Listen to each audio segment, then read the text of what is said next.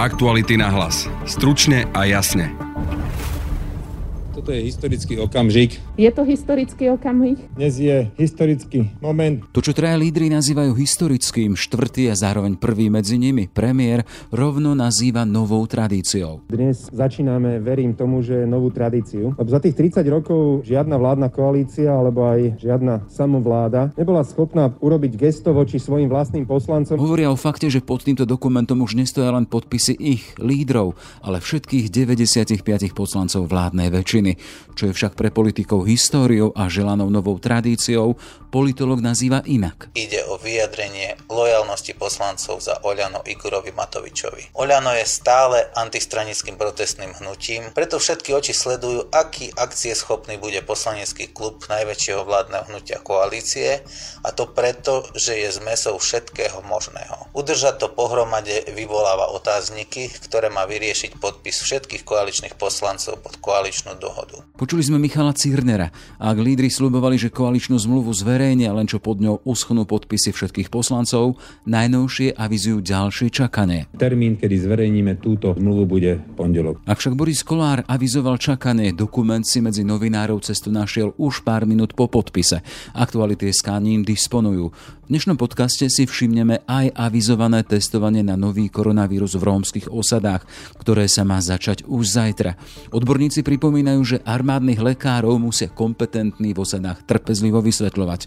Julius Rusnák. Teraz v súvislosti s testovaním je naozaj najdôležitejšia komunikácia s ľuďmi, pretože keď sa povie slovo armáda, každý sa bojí, každý si predstaví vojakov so zbraniami, lenže toto budú lekári. To, že ide armáda pomáhať, testovať e, do osád, za tým netreba hľadať nič iné. To nie je nejaká demonstrácia sily, to je demonstrácia toho, že nechceme zaťažovať zdravotníkov v nemocniciach.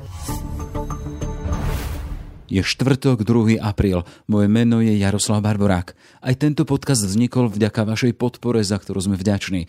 Aktuality sa o ňu naďalej uchádzajú. Dobrý deň, som Dag Daniš, komentátor portálu Aktuality.sk. Aj v čase krízy a poklesu príjmov našej firmy pracujeme v plnom nasadení. Bez vašej podpory to však budeme mať extrémne ťažké. Ak nám dôverujete a ak si to môžete dovoliť, podporte nás prosím a pridajte sa k našim dobrovoľným predplatiteľom. Môžete tak urobiť na našej stránke Aktuality.sk vo všetkých článkoch s označením plus. Spája nás zodpovednosť. Ďakujeme. Takmer na deň presne od povolobného nedelného rána z 1. marca. 2. apríla vládna väčšina strán Oľano, Za ľudí, Sme rodina a SAS spečetila svoju vôľu vládnuť aj formálne. Podpisom nielen lídrov, ale všetkých poslancov vládnych strán. Lídry hovorili o historickom momente či novej tradícii. A tu sú ich vysvetlenia. Richard Sulík. Prvýkrát v dejinách samostatného Slovenska podpisuje všetkých 95 poslancov koalície podpíše koaličnú zmluvu. Toto robíme preto, lebo chceme, aby aj oni boli takouto skutočnou súčasťou koalície a najmä preto, lebo chceme, aby bola koalícia stabilná, pevná. Veronika Remišová. Je to historický okamih a je to okamih, kde všetci napriek veciam, ktoré nás rozdeľujú a napriek rôznym pohľadom na svet, ktoré máme, tak spájame sily, podávame si ruky a chceme, aby na konci štyroch rokov všetci poslanci, všetci členovia vlády si mohli povedať to, že sme splnili to, čo sme ľuďom pred voľbami sľubovali. Boris Kolár. Tu stojíme vedľa sochy Svetopluka. A ja si pomôžem tými historickými prútmi Svetoplukovými. Keď sa spojíme, tak nás nikto nezlomí a nikto nás nepremôže. Dnes je veľmi ťažká situácia. Slovensko je ohrozené pandémiou a my sa musíme celý národ zomknúť a Igor Matovič. Ukazujeme zároveň to, že poslancov nepovažujeme za len nejakých sluhov, predsedov politických strán, ale považujeme ich za jednoznačnú súčasť nášho spoločného diela a našej spoločnej úlohy. Som teda veľmi rád, že toto symbolické gesto podpisu koaličnej zmluvy aj všetkými poslancami sme sa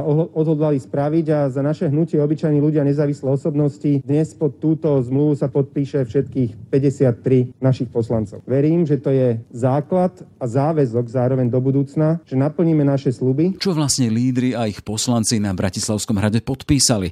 Predseda parlamentu Boris Kolár v pozícii hostiteľa avizoval, že na dokument si musí verejnosť ešte počkať. Pre aké dôvody? Môžem vás ubezpečiť, že ako náhle sa tieto podpisy uskutočnia, dáme to do dosiek, prejdeme si to ešte raz všetci partneri a pustíme to von. A čo hovorí na informačné embargo samotní poslanci?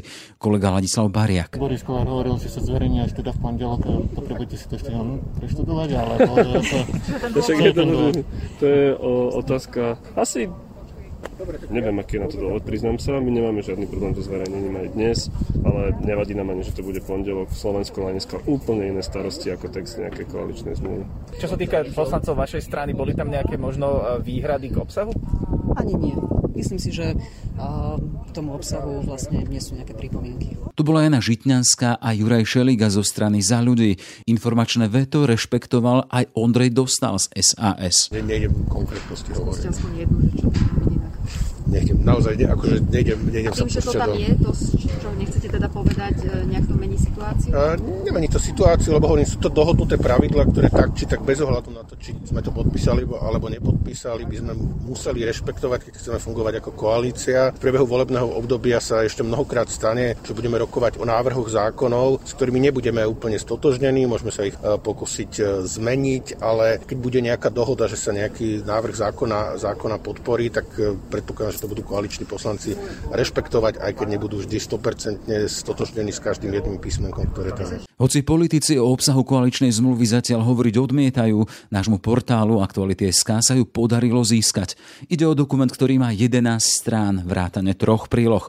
Štrukturovaný je do štyroch kapitol preambuly, fungovanie koalície, zmeny koaličnej zmluvy a ukončenie jej platnosti a záver.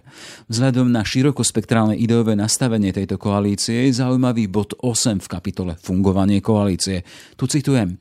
V prípade zákonov týkajúcich sa zvýšenia ochrany života predkladaných koaličným poslancom alebo poslancami sa schválenie koaličnou radou nevyžaduje, no budú vopred predložené na prerokovanie koaličnej rade. Koaliční partnery sa zároveň zavezujú, že zlepšia legislatívu v oblasti majetkových práv pre osoby žijúce v spoločnej domácnosti. Analýzu koaličnej zmluvy si môžete prečítať na našom portáli Aktuality.sk. Ako hodnotia podpis koaličnej zmluvy politológovia? Radoslav Štefančík z Ekonomickej univerzity. Myslím si, že podpisovanie koaličnej zmluvy všetkými poslancami môže mať na jednej strane čisto iba symbolický význam. Zatiaľ ale nepoznáme obsah koaličnej zmluvy, ale spravidla na začiatku takéhoto dokumentu býva uvedené, kto zastupuje politické strany pri koaličných rokovaniach. Ak je ňou predseda strany, nevidím skutočne dôvod, aby zmluvu podpisoval ktokoľvek iný ako práve predsedovia zúčastnených politických strán. Zase na druhej strane, napriek tomu, že súčasná koaličná väčšina disponuje v parlamente ústavnou väčšinou, predsa len po určitom čase budeme môcť predpokladať odchody poslancov z jednotlivých poslaneckých klubov, takže podpis na koaličnej zmluve ktorá zrejme predpokladá lojalitu k vládnej väčšine, im bude minimálne vytvárať morálnu prekážku pri prípadnom odchode z vládnej koalície. A Michal Cirner, Prešovská univerzita. Symboly súdržnosti sú rôzne. Nie je to tak dávno, čo traja najvyšší ústavní činitelia Gašparovič, Paška a Fico slavnostne na Bratislavskom hradnom vrchu pri efektnej show a soche Svetopluka pred voľbami odkázali občanom, že držia spolu ako svetoplukové prúty. Samozrejme aj v koaličných vzťahoch v politike je nutná symbolika. Koaliční partnery podpisujú koaličné dohody, čím dávajú najavo, že sa dohodli na moduse vivendy riadenia štátu v najbližšom období. Ako to bude fungovať, ukáže vždy každodenná reál politika. Aj v minulom volebnom období sa koaličná zmluva menila hneď na začiatku volebného obdobia po rozpade strany sieť a potom koaličnú zmluvu teatrálne vypovedal Andrej Danko, ale nič sa nestalo, pretože koaličná zmluva nie je nejakou záväznou zmluvou, za ktorú by hrozili sankcie. Je to dohoda, ktorá sa môže rýchlo meniť v čase a je dočasná. Oľano je stále antistranickým protestným hnutím, ktoré sa dostalo k moci, preto všetky oči sledujú, aký akcieschopný bude poslanecký klub najväčšieho vládneho hnutia koalície a to preto, že je zmesou všetkého možného.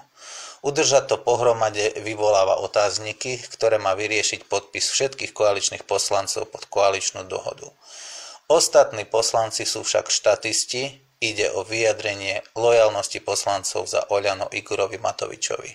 Ale lojalnosť sa nedá zaručiť podpisom koaličnej zmluvy. Tak ako koaličná zmluva nezaručuje, že vláda vydrží celé 4 roky, alebo že bude fungovať bez problémov a rôznych treníc. Už od zajtra sa v súvislosti s koronavírusom začína s masívnym testovaním obyvateľov marginalizovaných rómskych komunít. Podľa premiéra cieľom je zabrániť nekontrolovateľnému šíreniu novej nákazy v týchto lokalitách.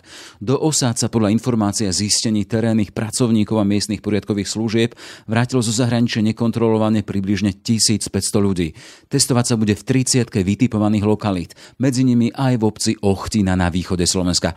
Spojili sme sa s jej starostom Juliusom Rusnákom. Pekný deň prajem.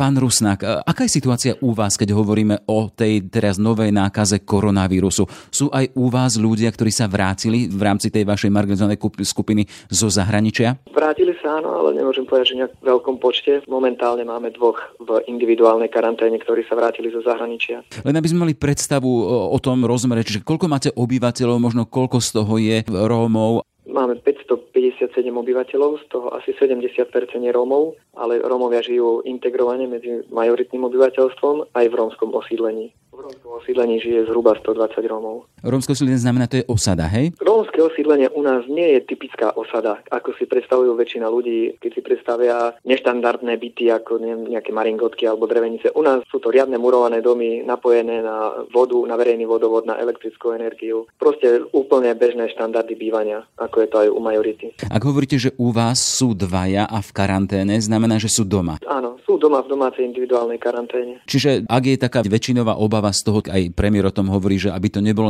nekontrolovateľné šírenie nákazy. Toto nie je váš prípad. Nie je to úplne náš prípad, ale rozumiem, prečo nás zaradili do tej výskumnej vzorky, pretože tá výskumná vzorka musí byť pestrá, aby vedeli prijať opatrenia pre všetky obce. Sám som robil niekoľko výskumov, takže viem, že tá výskumná vzorka musí naozaj zahrňať všetky lokality. Ako sa pripravujete a ako pripravujete svojich obyvateľov na to testovanie? Vieme, že nová spolomocníkyňa vlády Andra Bučková hovorí, že dôležité pritom bude ľudí z tých marginalizovaných skupín informovať, presviečať možno potom o dôležitosti tých sprísnených hygienických opatrení. Toto u vás sa deje? Áno, samozrejme, už hneď po vypuknutí nákazy, nielen na Slovensku, ale všeobecne v Európe, sme spustili zvýšenú osvetu, kedy hlavne členovia miestnej poriadkovej služby chodia medzi ľudí a informujú ich o tom. Vylepili sme plagáty, ako si správne umývať ruky, ako dodržiavať tie hygienické zásady sprísnené. Mal som niekoľko rozhlasových relácií v miestnom rozhlase o tom. A teraz v súvislosti s testovaním je naozaj najdôležitejšia komunikácia s ľuďmi, pretože keď sa povie slovo armáda, každý sa bojí, každý si predstaví vojakov so zbraniami, lenže toto budú lekári, toto budú vojenskí lekári, ktorí budú brať tieto vzorky, takže toto treba tým ľuďom vysvetliť. A to vy robíte. Helo, preto som sa spý, chcel spýtať, teda, či tí vaši spoluobčania rómskej národnosti nemajú obavy z toho, že má prísť k vám armáda testovať. Určite aj u nás sa šíria internetom rôzne hoaxy o tom, že ja neviem, že to chce Slovensko nakaziť Rómov a podobne, ale napríklad teraz som telefonoval s jednou pani, ktorej sa manžel vrátil zo zahraničia a povedala, že samozrejme, že treba spolupracovať, že je to pre prospech všetkých, že aspoň budú vedieť, že či sú nakazení alebo sú. A budú sa vedieť podľa toho zariadiť.